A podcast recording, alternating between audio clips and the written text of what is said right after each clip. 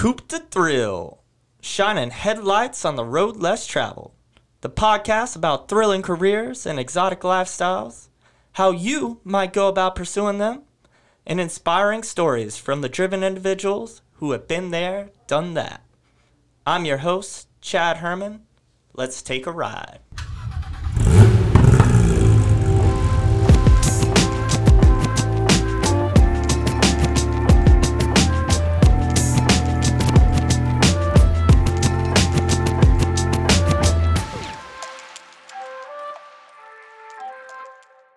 So I'm sitting down here with Henry Beau Rogers, former fighter pilot and current commercial jetliner pilot. How you doing, Beau? Man, I'm doing great. Happy to be here. Appreciate you coming out. Beau's been a friend of mine for probably about three years now. We work at the Porsche Experience Center together in Atlanta. Beau not only has the job at Delta, but he works part time at Porsche, instructing people how to go fast, which he is very versed in. so I guess the more impressive part is obviously your fighter pilot career. But how do you enjoy working at Delta? Uh, is it a change of pace from the military? Yeah, so I did uh, fly F 16s for 23 years in the military, in the Air Force, and it's definitely a change of pace, but it's a nice change of pace. Now that I'm a little bit older, I'm more mature, if you will, at Delta. I'm a first officer, so I sit in the right seat, flying 737s, and I'm also an instructor. So I'll teach in the simulators for two months at a time, uh, getting either new hires to Delta or people who are just changing airplanes coming over to the 737. So do that for two months, and then I fly for a month kind of go back and forth with that. Uh, a little less high performance, I'd say. You sent me a meme one time that said it's kind of like being a really lame astronaut or a really cool bus driver. Yeah, Would you say that's accurate? Actually, it's pretty accurate. So we're basically a very highly qualified bus driver. I mean, there's tons of rules and regulations, and obviously flying planes is not easy, especially when things go poorly. And so we have to be ready for anything. But if everything goes well, it should be very uneventful and a nice quiet ride for the passengers. Where in my previous life, we didn't care about spilling the coffee. You were maxiforming the airplane, lots of high G's, definitely a, more of an adrenaline rush than flying you know, passengers at Delta. Being a fighter pilot, how much training did you have to go through? Was were you just kind of a shoe in coming to Delta, or was there pretty extensive training as far as you know handling a lot larger airplane? So the physics of flying, you know, making the houses get smaller, making the houses get bigger, that's all about the same. So my experiences from flying fighters didn't translate directly, but a lot of it does translate. You know, being able to make decisions quickly, you know, being assertive, being able to work well together, which sounds kind of weird, right? You're in a single seat fighter, but you're usually not by yourself. So you're always working with your teammates or your wingman, uh, either in a flight of two or flight of four. So everyone has to know their job and do that well for the whole team to work well together. So it's just kind of the same thing on the 737. We're a two man crew. Flying is generally the same. Again, it's very precise because we have so many airplanes in the sky at once. Where in fighters, you will have a huge airspace that's all yours to do all your tactical maneuvering. In the civilian world, there's much less space because we have so many more airplanes all going on the same routes. So again, the flying is very precise. So it's uh, it's different, but it's still challenging and it's fun.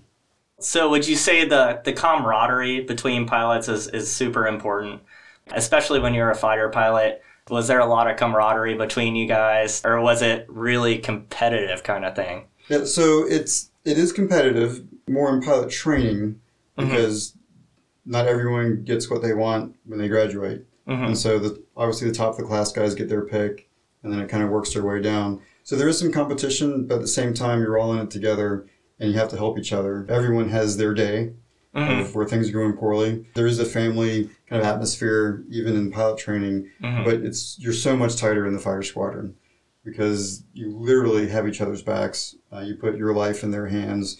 You're expecting you know your wingman to, to fly precisely, and he's expecting you to lead him correctly. And so, with that kind of trust that goes on with each other, then yeah, you're very tight, including not just amongst the pilots, but even the wives get really tight because when we deploy and go off to war, then you know the wives are left with everything to take care of, not just the kids, but you know, that's when the, the pipes in the house break and all that stuff. And Yeah. so they're all kind of crowd around each other and help each other out. because it's such a competitive thing once you've made it you know you're probably all really good buddies because it's like we've all been through this hell of making Yes. it to this point and now now we can relax a little bit That's and, very you know, true. Yep. enjoy each other's company and um, not at each other's throat trying to beat that other person right That's right. And there's there's always little competitions. Everyone's trying to be their best because you don't want to let your team down, just like on a you know, on any team sport. But once you've made the team, then that part that stress is over with, and now you're just trying to, to be your very best pilot you can when you go out. That makes total sense. I'd say it's the same with racing. I actually think it was less of a competitive thing between racers once you made it to the professional level, more so than when you were at the lower ranks and you were trying to make it to that level. Then everybody's at, Yeah, at each other's sense. throats. But Yeah. once you made it, it's kind of like, oh, we're here. We can be friendly. That's right. You can be a little more respectful to each other and more helpful. Yeah, makes sense. So, speaking of racing, you've endeavored into a little bit of amateur racing yourself here recently, right? How have you enjoyed that? How does it compare to being a fighter pilot? Yeah, that's a great question, Chad. So it is super fun, especially since I'm not flying fighters. Then it's a great way to get a huge adrenaline rush. There are a lot of similarities and a couple differences. Racing, it's the adrenaline is about the same level. It's high, but it's fairly constant. You've always got cars around you. There's always some action going on, and so you're in control of your car. But you're not in control of what happens around you. You have to be very vigilant for that. Compared to flying fighters, where a lot of times there's nothing going on. Mm-hmm. And so there's it's more peaks and valleys. The peaks though are much higher. I mean, when you've got someone Yeah. shooting at you to try to kill you, or you're, you know, engaging the enemy with your own firepower, then stress is, stress is high, adrenaline is super high. But then when you're just going to the tanker to refuel, you know, it goes down a little bit. So compared to racing, flying fighters has a lot more peaks and valleys, but the peaks are really awesome. Yeah, so making a big big pass in a race is not quite the same as getting shot at, I imagine. Yeah. a little more thrilling in a different kind of way. That's right. Yeah. So, We'll get back to your fighter pilot career here. Where did you do your basic training? What was that like, you know? Is it more physical, more mental? What's what's the more im- important aspect there? So I, I did pilot training in Wichita Falls, Texas. It's one of four or five Air Force pilot training bases. And for the first six months, it's flying a it's a twin engine jet. It's the Tweet. It's Mhm. not very fast. And then if you go into fighters after your first six months, you'll fly the T thirty eight, which is a supersonic trainer. It is not so the mental is much more important than the physical. You do pull G's, so we would go to the gym and lift weights just to be able to withstand the G forces. But it's more of a mental thing. And what I mean by that is like task prioritization. You know, when things are, you can't hit the pause button and, and phone a friend. So you, you got to be able to always think ahead of the airplane and be able to make decisions at the right point. And you also have to be able to test, prioritize. So if you're just worrying about what your airspeed is, then you'll probably be off your altitude. So you have to kind of know what to look at when, make the adjustment, and basically keep moving forward. But there are kind of physical attributes that can keep you from being a fighter pilot, right? Like I've always heard that you can't be colorblind. I've heard that there is almost like a height requirement. Yes, Um, there is. yeah, so you're a little little bit vertically challenged. Was that a struggle, something you had to get over, or were you kind of right at the cusp of that height requirement? Yeah, so you're looking at pretty much the shortest pilot in the Air Force because I, I was to actually I've only passed the test once. So a little bit of story there. When I accepted my appointment to the Air Force Academy, that was I did that a week prior to them sending me the letter that told me I was not tall enough to fly. And I'm like, well, I'm a man of faith, so I'm like, I think this is God telling me this is where I'm supposed to be, Mhm. and if He wants me to fly, then I'll fly. But I will tell you that I w- so I was, it was my sitting height. I was too short. I couldn't be a navigator. I couldn't be a pilot. And then the one test that mattered is your junior year when you take that physical. That's the one that counts. So I hung from gravity boots. I did squats so you know I could tense up my butt muscles, try to get a little bit higher, and I also wore a couple pair of underwear, some bike shorts, some sweatpants, and then my and then my actual uh, uniform pants. Yeah. So I was I was giving myself every chance possible to uh, make sure I'm, I met the height requirement, and I think I met it by literally an eighth of an inch. So, and then I've never let anyone test my height since then. Yeah, yeah, Yeah. may have may have shrunk over the years a little bit. Yeah. Don't want to test it.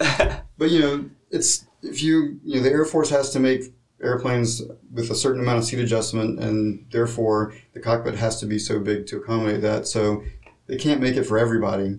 So yeah, there is you can be too tall and you can be too short. Being too short did create some issues in my training days, and so I would sit with the seat all the way up, and literally my helmet would just be barely above the basically the sill of the uh, the canopy. And then other people who were really tall, you know, they'd sit a lot a lot higher and could see more. And so yeah, it was a little bit challenging with that. And there was times that I would actually break out of formation because I couldn't see the other airplane, and my instructor's like, "Beau, where are you going?" I'm like, "I lost sight." He goes, "Oh, well, I saw him the whole time." I'm like, "Well, I couldn't because the you know the sill of the cock the canopy was so high." But I, obviously, it worked out. And then once I got to the F-16, uh, it had a good enough adjustment where it wasn't a factor. nice. Yeah. So I know it's a long answer to a pretty short question, but No, no, that was great. So, but there are people who who don't quite muster, like, aren't able to handle the G forces and stuff like that, right? Are there people that that's Yeah. why they don't make the cut? Is they just can't handle the the actual physical You you, know requirements? absolutely there is. So just to get through pilot training, you probably pull about six Gs. Usually Wow. the Gs are not um, a factor, but then if you're going to get a fighter, you go to the centrifuge. hmm And if you're going to get an F 16, then they will spin you around to get to 9 Gs, and you have to pass that. And some guys do not, just because physically they, they can't either do the breathing correctly or they just can't handle the Gs. Before that, in pilot training, guys will get airsick. hmm So, you know, now you find yourself, you're, you're sweaty, it's a high stress environment, you've got a helmet on and this mask stuck to your nose that you're breathing through. And so it's very easy to get basically airsick, just like getting car sick. And some guys never get over it and they will wash out of that. Now we have methods, basically it's called a Barany chair, that they will spin you in all different directions and make you throw up time and time again in order to basically get over it hmm but some guys never do. So yeah, there is definitely a physical attribute to being able to fly well, but then you also have the whole mental aspect as well of the decision making and, and how to fly the airplane itself. Yeah, I'm sure the mental is is just insane. I mean, the stress alone of flying something that expensive, right? Like, how much does a fighter jet cost? So the F-16 is actually one of the cheaper fighters because it only has one engine and it's rated at $54 million. Okay. Yeah. And you could get an F 22, and that's more around $200 million. So, yeah, you are, you know, the Air Force hands you the keys, and it's a big responsibility. You bet. Yeah, no doubt. You didn't ever have to crash land one. Did you ever have to eject anything like that? No, and, you know, the F 16 single engine, so if the engine quits, then you're going to probably be ejecting unless you're really close to an airfield. But I think it's a testament to the motors that we have and to the airplane itself. I never had to eject. I never even had to land without the engine working. So, out of you know a little over three thousand hours, twenty three years, so I'd say that's definitely a testament of how good our, our airplanes are in the Air Force. Now, did you land on aircraft carriers ever? Or I did not. did not? No, always just on the nice terra firma. I've been out to the carriers and I watched them, you know, with an exchange program, but I've never landed on the carriers. And I have all respect for the guys that do. That is not easy. No, it looks insanely stressful. Yes. So. And they say that, you know, like on a, a dark night, landing on a carrier, you actually have more stress than if you're in combat. Oh, I'm sure. And talking to the guys, it's true. So, quick story on that. When we were uh, visiting, uh, I was in Saudi Arabia deployed to do uh, no fly zone enforcement over uh, southern Iraq. And we had an exchange where we went out to the carrier for uh, about three days. And one of the couple of the pilots from the carrier came out and stayed with us. So, we like crawled all over the carrier. We wanted to see everything. The guys from the carrier basically sat down on the couch and watched movies for three days. yeah. they were just so happy not to be on the carrier. But when we were watching the guys land at night, one of the F 14s landed, and then as it was getting back airborne, because it basically skipped, Uh, then it caught the wire and just slammed on the deck. And there's sparks going everywhere. And the guy that was showing us around was a backseater on a Tomcat. And he saw that and goes, That's it, I'm not sleeping tonight. Because he was going to do that same mission tomorrow.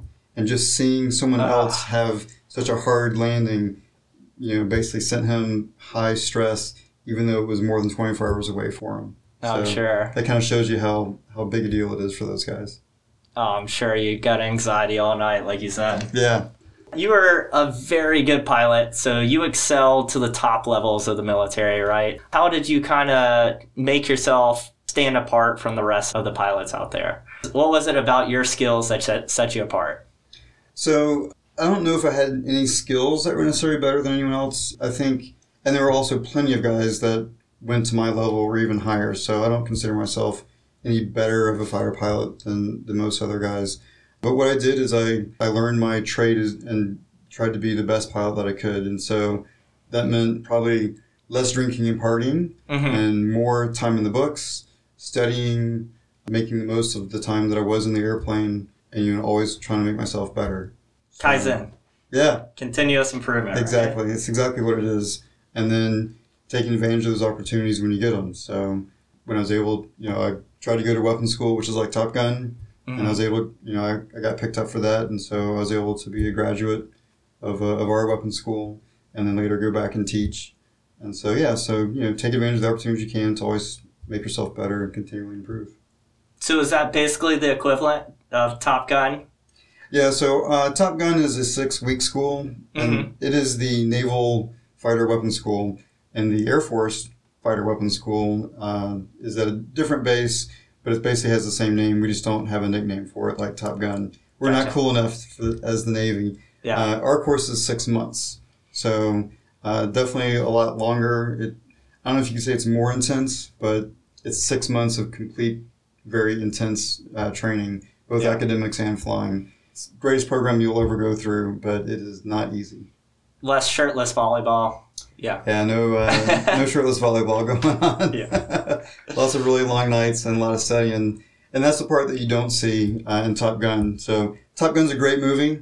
Uh, a lot of people, a lot of my friends are pilots because of that movie, and a lot of that is correct. You've got some, you know, very uh, strong personalities. You have that same team dynamic, competition, all that stuff is there. What you don't see from the movie is all the late nights, all the studying, the discipline. You know, that part obviously doesn't sell well for a movie, but it's certainly part of it if you're going to be a fighter pilot. Oh, definitely. Yeah. Yeah. I imagine learning that machine is not easy. No, it is not. We've, in fact, I've had friends that started out in bombers. And of course, they wanted to be a fighter pilot. So when they got their opportunity, they came over, flew F-16s, and then they realized that this is really hard. Yeah. You, know, you got to study all the time. You're working all the time. And then when he got his chance, he actually moved over to, to back to where he was because the the fighter lifestyle was a little too intense and too busy. Not for everybody. Oh, no doubt. No doubt. I'm sure. Uh, is there anyone that you know of that became a fighter pilot and then just couldn't handle the stress and had to kind of bail out of the program? Or, Yeah, there's a couple of them. yeah. Um, and you know, it's it's better to go somewhere where you are good, you know, something you are good at and enjoyable than just be miserable, you know, trying to you know, incrementally make yourself better, but never really getting where you want to be. And so those guys have moved on, and they had a really good career, just not flying fighters. Yeah. Yeah. Not, it's not for everyone, I'm sure. Yeah. So was that always like your childhood dream? Like when you were a kid, were you like the kid, you know, with playing with toy airplanes, thinking, "Oh, that's gonna be me one day"? No, not at all. And So Okay. I'm, I'm probably, I mean, there are definitely those guys like that. Uh, and I've good on them for the ones who have that dream and they got there. I didn't really know that much about the Air Force growing up. My dad was in the Army, but just did uh, a couple years. And I ended up in the Air Force Academy because my dad said I probably couldn't make it. Wow. Challenge accepted. Yeah, exactly. So, uh, you know, I had good grades, so uh, and I did sports and all that stuff. So I was able to get to the Air Force Academy, and then once there, you know, no surprise, I got indoctrinated and uh, said, "Oh, I definitely want to be a pilot."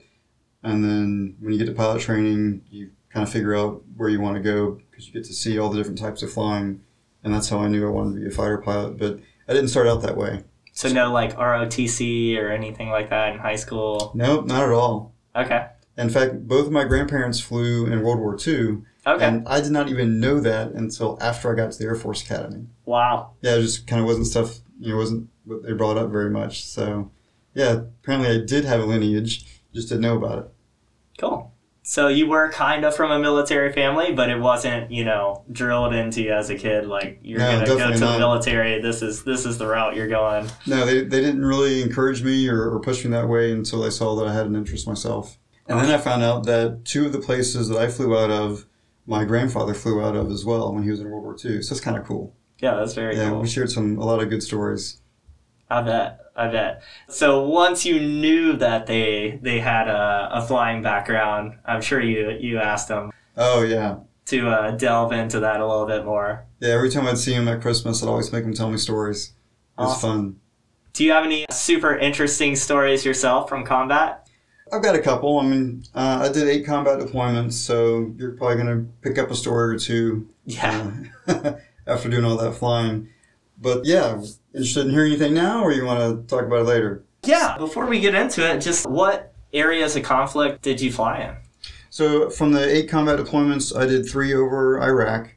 I did one in Serbia, so the Kosovo War in 1999, Mm-hmm. and then my other, th- I said three, four in Iraq, one in Serbia, and three to Afghanistan. Okay. And so my last assignment in the Air Force was a year in Afghanistan out of a Bagram Air Force Base. Where would you say was the scariest place to be? You know, where where was the most intense war zone? So for us, it was Afghanistan. To show you the difference, when we were fighting the Kosovo War, we showed up a little bit late to the fight, so our squadron was not the first one to deploy. And so normally you're in tents, and that way you can be you know really close. But they were all out of space on the base, so they had to put us in a ski chalet up on the top of the mountain. So here we were, not in tents, instead in a ski chalet, you're eating pizza and you know gelato every day, and you're either working out visiting some local site in Italy or you're going to war. It's Mhm. by far the best. So the opposite of that would be Afghanistan, where we were in Afghanistan. So Bagram Air Force Base or Bagram Air Base is just north of Kabul. Mm-hmm. Um, if you weren't flying, then possibly they were shooting rockets inside the base. So you never had to, you could never let your guard down. yeah. And then when you were flying, there was generally uh, a lot of action going on. They mainly were not shooting at us as far as the airplanes in the sky, but we were it was very intense with the guys on the ground. So coalition to not just Americans, but everyone part of the coalition. We were basically defending them from the terrorists Wow. out there. Yeah, so it was it was pretty intense every time you took off. Yeah, I imagine so. That's wild. So, Afghanistan, you said was kind of the most intense area to be in. Yep. So, what was Serbia like? Serbia and Kosovo. Okay. And and what was it like being over there? So also intense, but in order to get into the area of responsibility, so the place that we were fighting, we would fly down the Adriatic, we would tank. So it would take almost an hour of being airborne before you got into the hostile territory. So you had time to think about your mission, get mentally focused. Where in Afghanistan, they could be shooting at you or you could be shooting at somebody literally five minutes after you take off. Wow. So yeah, So- a little, little more intense. Plus, you, there were times actually walking out to the airplane that we had to duck and cover for incoming missiles. So yeah, Afghanistan was a pretty intense place. Yeah, sounds like it. Now that it wasn't didn't happen all the time. You know, sometimes, just like I said, peaks and valleys. You would take off, fly a four-hour mission, and not do anything hmm other than be there for moral support in case something happened. But then other times things would be, you know, very intense. Uh, as soon as you took off, you'd be relieving someone that was already engaged, and you know it happens really quick. So you always have to be prepared. So I'm sure you have some stories of where you were a really key player in combat, right? So were, were there any moments where where you were the man? It's like you know, if you hadn't been there, you know everything would have gone wrong. we get lots of stories. I don't think usually it's not just one person that saves the day. It requires a whole team. So I may be the one that finally you know hits the button that shoots the missile or drops the bomb, but you know we've had guys guys on the ground that are coordinating for fire. You've got all the the leaders that authorize it, and then you've got the coordination between my wingman and I. So there's never really just one person that you know saves the day, uh, if if you will. But yes, we had some pretty intense times, and so I'll tell you about one of them. There was a, a city way north of Kabul. Our guys, so American U.S. Army guys were in the city. They were doing a clearing operation, and they'd gotten pinned down by you know insurgents, and so the fighting was so close that it was literally coming from across the street. And usually, you know, you're fighting a lot further away, but in an urban environment, then the fighting is really close. And so my wingman and I had been sent up there to protect them because they figured something might happen. And sure enough, we get calls on the radio, you know, hey, you got to help us. And listening to them on the radio, you can hear the bullets pinging off, you know, their building. And Yeah. you can hear them returning fire. So you know that it's a pretty hot firefight. And uh, the good thing about being airborne is that we can look down and basically have a, a different view and perspective from the guys who are hiding behind a desk or something, uh, trying to keep cover. So they were able to very quickly coordinate for fire. I had my two ship of F 16s and I called in another two ship. So we basically get four F 16s. That way, when two are going to the tanker, two are on station, and we basically keep constant coverage over the city. So generally, the way you would find the enemy is that they would give you coordinates. It doesn't really work in the middle of a city, Mhm. so they can give you some rough coordinates. But literally, the way that they told us to find the enemy is that they had a smoke grenade. They threw it out the window, it ran across the street, and then you know, so there's, there's some green smoke, and we looked down and we're like, "Do you see the smoke?" I'm like, "Yeah, we see the smoke. That's where the enemy is." So that part was pretty easy. Uh, but then we had to set up. We couldn't drop a bomb, which is what we normally would do, because it would not only take out the enemy but also the friendlies. So um, when they're this close together, it's called danger close. And so if you're going to employ ordnance at danger close range, then it also has to go up their chain of command with the army uh, because they have to accept a lot more risk. And of course, we just have to make sure we're on our game that day. And so uh, in the end, we ended up all four F 16s were able to do a low altitude strafe and uh, basically shoot our, our gun versus dropping bombs onto the, the building where the enemies were, were shooting from. Wow. And so our, our gun's a 20 millimeter Gatling gun. It's it's not as awesome as the A10, but it's still as effective. Yeah. Uh, it shoots 100 rounds a second, so also pretty intense. we'll do some damage. Yeah, Yeah. And it stopped all the fighting, uh, and it basically caught the building on fire as well. So our guys were able to exfil or you know leave the scene without anyone getting hurt. Awesome. But yeah, the whole thing took about two and a half hours. And so you're getting to the tanker Wow. as fast as you can so you can come back and help out. And when you're not the one actually engaged in the strafing run, then you've got your targeting pod looking at the scene and trying to help out, figure out, you know, where the enemy is and, and whatnot. So yeah, pretty intense. Yeah, no doubt. Did you ever have any mental thoughts where it was like hard to complete a mission? Whereas it's like, you know, civilians around or something like that, and it's just like kind of some things getting in your head? No. So we've had challenges Yeah. like there's weather, you know, you can't just unless you have good coordinates from guys on the ground, if you can't see the target, it's pretty tough to drop a bomb on the target. And so we've had challenges to overcome. You know, are the tankers close by enough to to stay on station long enough? But as far as completing the mission, that's never really there's never really been a problem mentally completing the mission. And I think a lot of that is that it's nice to be on the good side.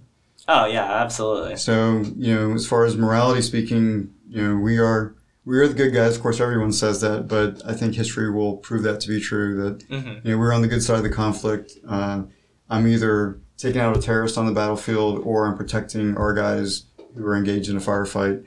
And so I've always slept good at night, regardless of, of what I did during the day. Now, it's never really been a, a mental. I've never had to get past anything in order to complete the mission. It's mainly just doing all the, the mental work to make the mission happen. Absolutely. Because it sounds like you were basically mostly involved in the war on terror, right? Yep. So you weren't really fighting nations as much as terrorist groups, right? Correct. Yeah. It was either the Taliban or Al Qaeda or you know stuff like that. Guys that we know are bad, or they were guys that were actively trying to hurt you know our guys on the ground. In which case, we're going to come and defend them. Were there any high level terrorist guys that you you were able to uh, kind of play a part in getting rid of, Yeah. So our ridding the world of? so our squadron, you know, we, we were an F-16 squadron, and also at Bagram we had A-10s and Strike Eagles, so F-15Es. So we were could all get assigned to any target, basically whatever was the highest priority tasking once you got airborne. And so there was a time in Afghanistan when the special forces had been tracking the sky for weeks, Mhm. and he was in an urban area, but they thought he was going to move in between one city and another. And so, very just as important as taking out the bad guys is also protecting all the lives of the innocent civilians that are nearby. So you, even though you find somebody that you don't like, you can't necessarily take them out because you don't want any collateral damage. It's just not worth it, right? Exactly. So we were called to support this operation to be ready in case this guy was, was moving in between cities. We were going to get him. hmm So already the stress level is high because it's only a half mile between the cities, and he's on a basically a, a moped or a mini bike. It's kind of a standard fare of traveling in Afghanistan. Uh, that and a Toyota Hilux car. yeah, Uh, which are awesome. yes, Super jealous we don't have those here. Yeah, they're everywhere out there. This guy's on a moped uh, of some sort, and so my wingman and I were on opposite sides of a circle, probably about a four mile radius, uh, as we're just watching to wait and see if this guy moves. Uh, and the idea is that one of us would basically laze the target, so mark the target, Mhm. and then the other one would drop a laser guided bomb, so it would guide all the way to the individual that we were trying to take out. So we're watching them, we're seeing them move around, and then you can tell it's about to get real because the special forces, who are normally nice and calm, they start getting really excited. And they're like, all right, you know, Viper flight, get ready. And so, sure enough, the guy makes, he finally leaves the city and makes a, a beeline for the next city. And they said, you've got to go now.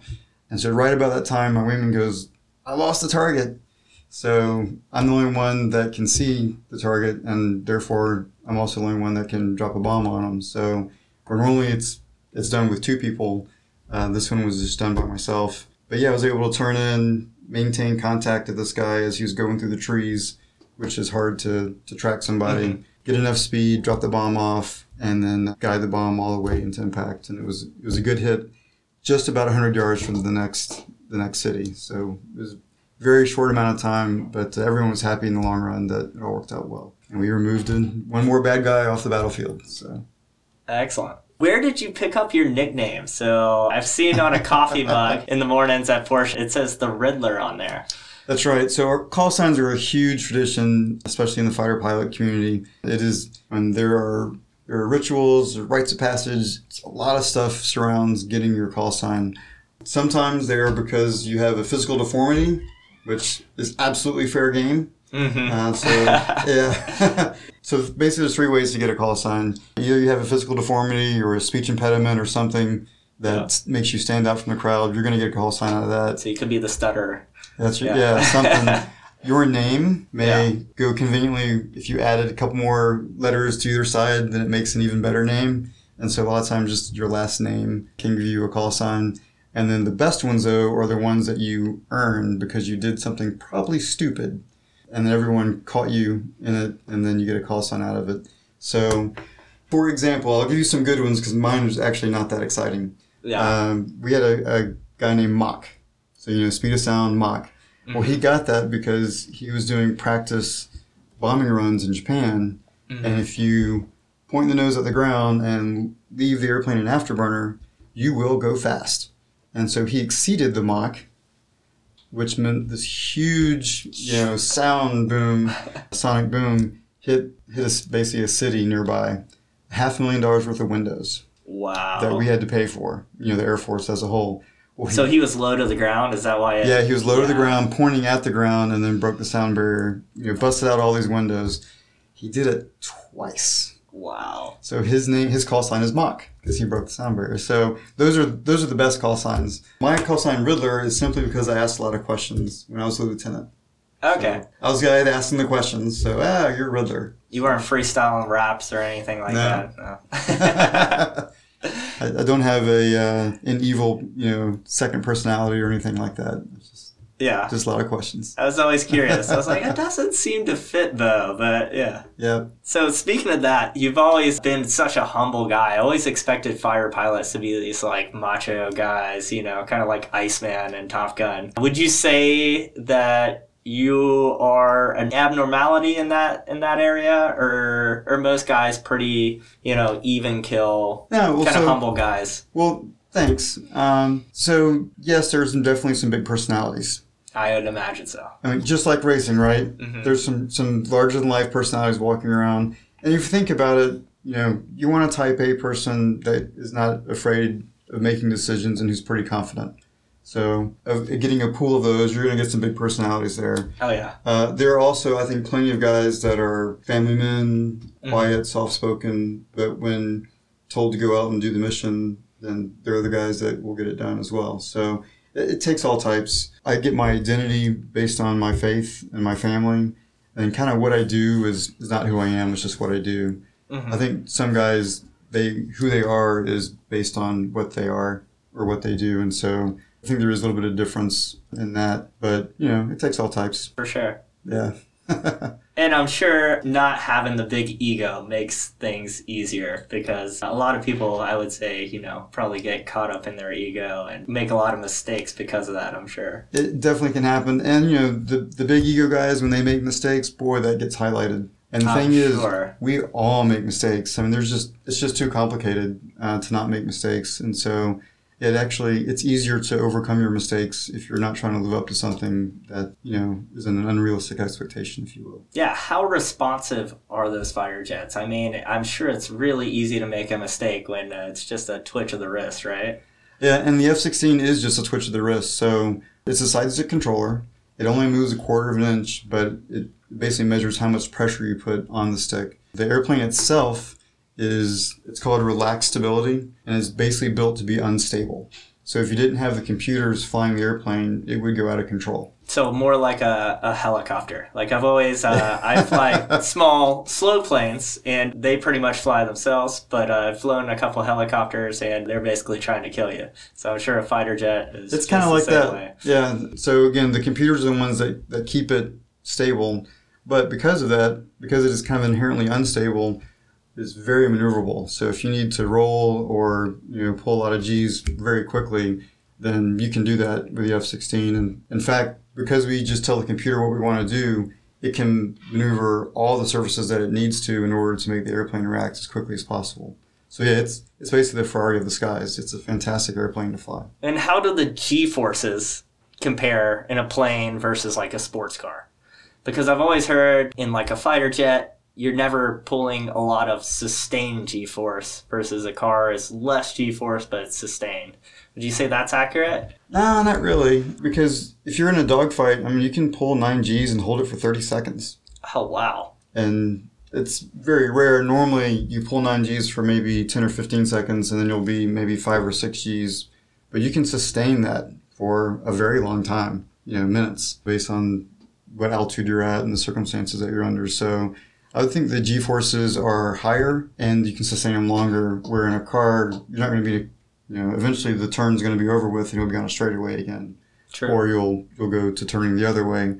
Now in a car you have G forces in all directions, so left, right, front, aft. Cars that I drive, it's always you know one and a half G's at the most, yeah. which is still pretty exciting when you're right on the ground. You know, Formula Ones they can go up to five G's and braking and whatnot. The F-16 can do nine Gs. We don't do it every day. Again, it's only when you're more in the in a dogfight training scenario versus uh, other types of missions. But it's only straight down. So if you want to turn the airplane, you don't turn sideways. You roll the airplane 90 degrees and then you pull up.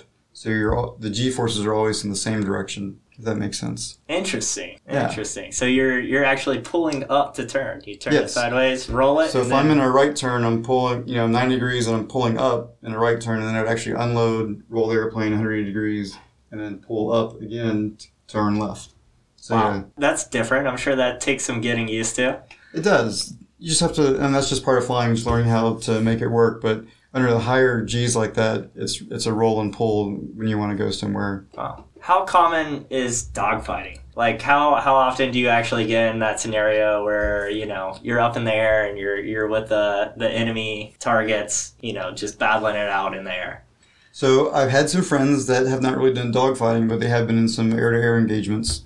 Mhm. Um, dogfighting really, and for a good reason, doesn't really happen. Uh, we have missiles that can outperform what the airplane itself can do. We would like to, you know, get rid of the enemy before we even are in a visual contest, because then stress level becomes a lot higher because now he can actually do something to you. So, you know, we'd like to eradicate our enemy long before they even know we're there if we can. That's why we have stealth airplanes and all that other stuff. But you have to train for the worst case. So I've never been in a dogfight with an actual enemy, Mhm. but I've been in lots of dogfight practices, either with other F-16s or even with some MiG-29s uh, when we would fight the Germans that had MiG-29s. So yeah, it's fun to fight other airplane. You can see where your aircraft has more performance in some areas than others, and try to exploit it. That thinking Mhm. decision making and being able to place your airplane where you want it does translate to other types of flying, like on a bombing run or something like that. So the skills are transferable, but I would say I'm lucky that I've never done any actual dogfighting. Yeah. So, So after the World Wars, it's probably very unlikely that you're going to be yes, involved in that. yeah. The last time we kind of old school. we did we did good dogfighting in the Korean War, and we had some dogfights in the Vietnam War, but pretty much since that there hasn't really been much. Most Yeah. it's just been an exchange of missiles. Technology got better and better to where Yeah. you you didn't have to do that. That's correct. I'm sure many more pilots have survived since then. Yes. So that's a good thing. In fact, a lot of you know most of the the deaths in at least flying fighters usually you know getting uh, spatial disoriented or uh, losing consciousness because of the G's and then not waking up in time to, to fix the airplane. So unfortunately, we still do have accidents, but they're usually caused by kind of human error.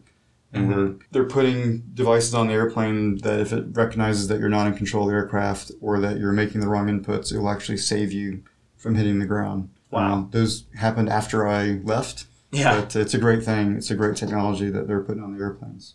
Yeah, I'm sure all the stuff we're seeing in like modern consumer drones probably I'm sure come from the military world, them figuring out how to not crash Yes. very, very expensive airplanes. That's true. Yep. So, what advice would you give to someone aspiring, a young guy who's aspiring or a girl? You know, Yeah. don't don't want to uh, No, we not have include lots- the ladies. We have lots of girls in the Air Force, and they are great pilots. So just like we've got some girls that we know that are racing, and they're very good race car drivers. So Absolutely, that kind of leads into what my advice would be: is don't let someone tell you you can't do it. yeah, You know, when you're looking at, you know, so you're telling me it's going to take two and a half years of training before I'm a fighter pilot? Yeah, it's a long road. It's a lot of fun, but it's too easy to listen to the naysayers and, you know, take the easy road out. You know, well, I probably can't make it anyway, so I'm just not even going to try. Man, try. If that's your dream, go for it. absolutely go for it. It's going to be hard work. There is no easy way, but you also there's only one way, which is to go through pilot training. I mean, I've, I've had lots of guys that have lots of money and they've never even been able to fly in an F-16 because that's not something money can buy. No, it's not. If that's your dream, absolutely go for it. Just realize, yeah, it's going to be a lot of work, but it's totally worth it. And you know, time is obviously of the essence if that's what you want to do, right? Yep. So you're not if you're 30 years old and you want to become a fighter pilot. I'm sorry, it's probably not Yeah, gonna. it's not really an old it's not gonna happen for you. So, so what would you say? I believe the cutoff is 26 to become a pilot in the military. But if you want to become a fighter pilot and you want a real chance at it, what would you say is the realistic kind of cutoff for pursuing that? Well, again, it's 26. So if you get into pilot training, you know, Air Force pilot training or any of the other military pilot trainings, then the world is your oyster. And if you do well enough, then you'll be able to select and, and get a fighter. So they don't discriminate once you make it to pilot training. Uh, you just have to be able to get your foot in the door and get accepted. So, you know, the, the most well trodden paths are going to a service academy. So, you know, Annapolis, uh, West Point, or the Air Force Academy. Uh, because if you're pilot qualified and you graduate, then you're kind of guaranteed a slot. Mm-hmm. Uh, where if you go through ROTC, it's a little more competitive to get that slot when you graduate. But you have to have a four year college degree uh, because you're an officer first and a pilot second. At least Mhm. um, that's how I think of it in the Air Force. So you, you're a lieutenant, you got your college degree, and then you get selected for pilot training, and you go from there.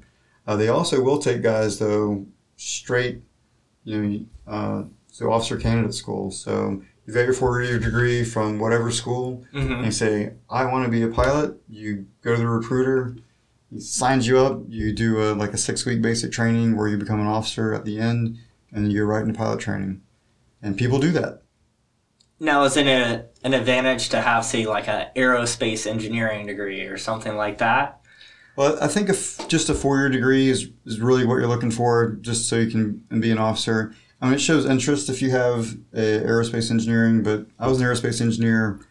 You know, I could tell you, I could derive the temperature on the backside of a turbine fan blade. It did not help me become a better pilot. It just no. helped me be an engineer. So really, it's a four-year degree. But if you have actual flight time, if you have your private pilot license, that really shows that this is you know a path that you're willing to pursue because you've already shown that you're dedicated, you have discipline, and that you're passionate about it. And so that's the kind of people that we want going to pilot training. Is there any other kind of attributes that would that would set you apart from the rest of the crowd that are that are trying to become a pilot? It's really just more the determination and drive.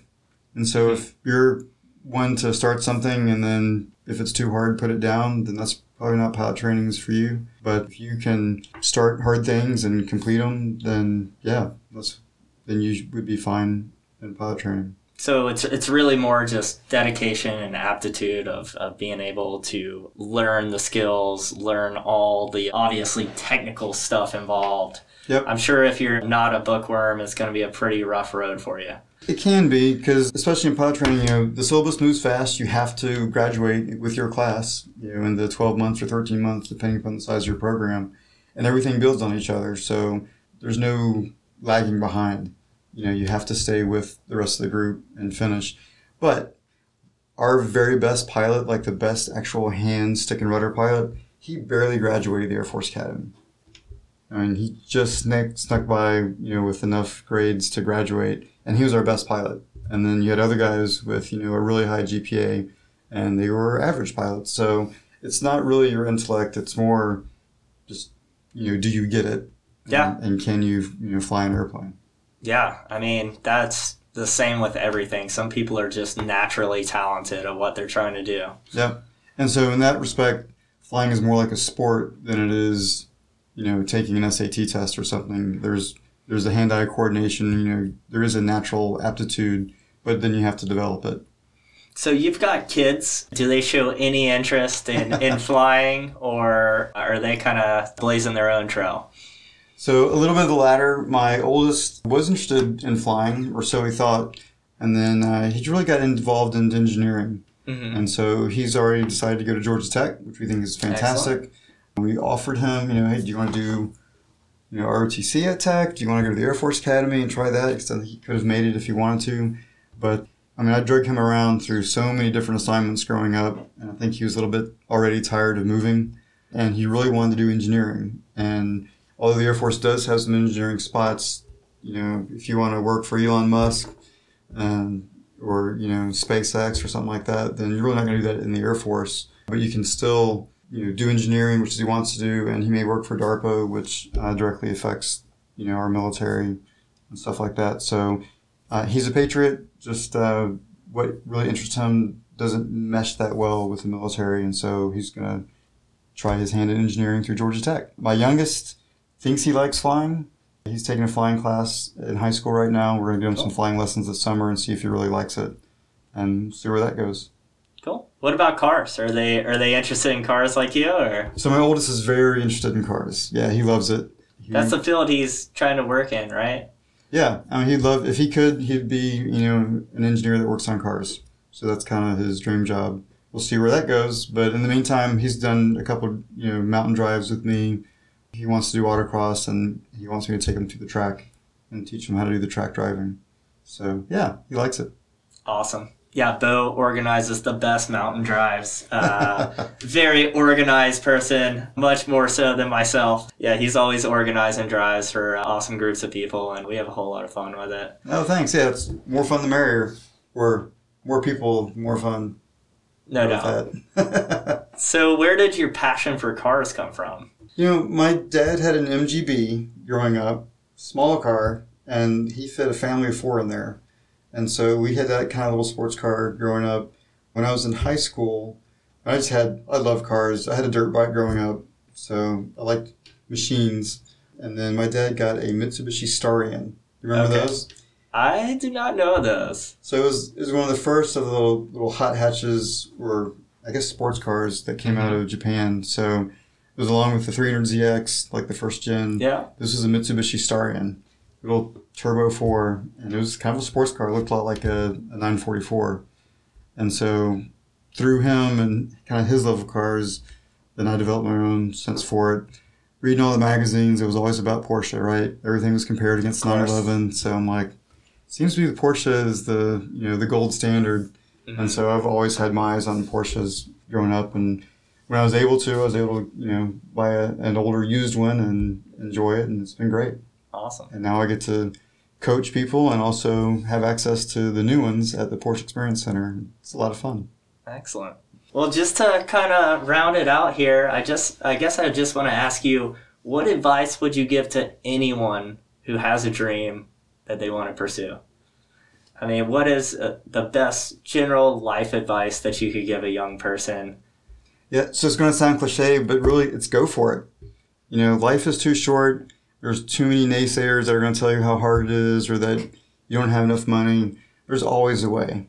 And so, if you've got a dream, you got to go for it. I will tell you, I have had so many people come up to me and say, "Oh, you know, I wanted to be a pilot, but you know, I don't think my eyes were good enough, or I don't think I would have made it."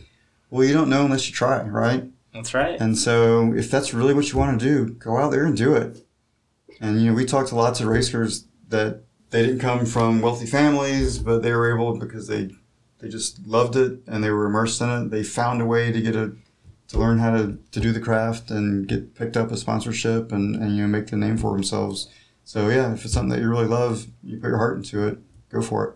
Yeah. Determination is key for sure. Yes. And- Living proof, you know, you can make it happen. You can make your dreams a reality. So, Yeah, that's right. And and that's the great thing about at least our Air Force, I think, is that you know they they just want there is no it's not who your dad is or who you know. You show up and it's about your skill and your ability to make it through the syllabus. yeah, And there's so no uh, getting grandfathered in to that's right. It's a very level there. playing field. Yep. Any other stories that you're just dying to tell before we end the show here? Also in Afghanistan, not not all the stories come from Afghanistan, but most of mine today do. Every now and then, we would have our mission would be complete. We'd be almost an hour away from base as far as our flight time, and yet we had a full tank of gas. Mm-hmm. And it doesn't happen very often, but it's nice when you can really enjoy being a pilot. Yeah. There's some times that you're just so busy and it's so stressful that you're not really thinking about what you're doing. It's only when you you know can step away and look back and go, "Wow, that's actually a lot of fun." Mhm. So when you have those moments that you can enjoy being a pilot when you're actually doing it, it's great. And so we had a place in Afghanistan called Star Wars Canyon. Huge, 5,000 foot mountains on either side of this valley, and the valley would really twist and turn. And so you felt like you were in the movie Star Wars flying your F 16 through here. And so when it all kind of lined up where you had lots of gas, the mission was over, and you had to get back home, you could fly through the Star Wars Canyon and everybody would, would just would talk about it. And while you're in it, you didn't have anything to worry about except just flying, and it was one of the most cool, cool experiences you could have. So yeah, That sounds amazing. How, how how narrow was it? Was it like you you rolled the plane over and you were guiding it through like that? no, no. So Okay. it was never.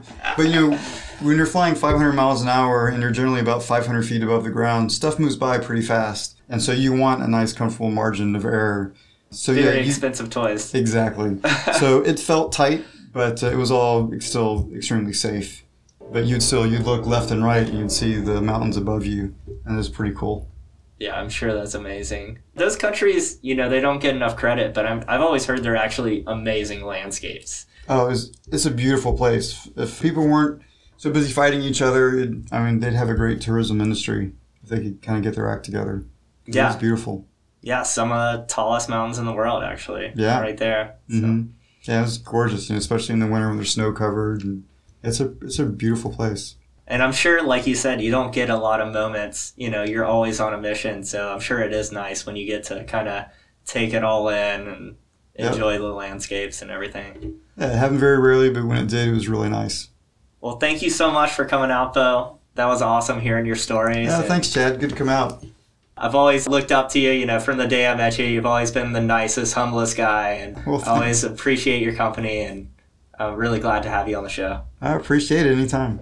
That was Henry Beau Rogers on Coupe de Thrill.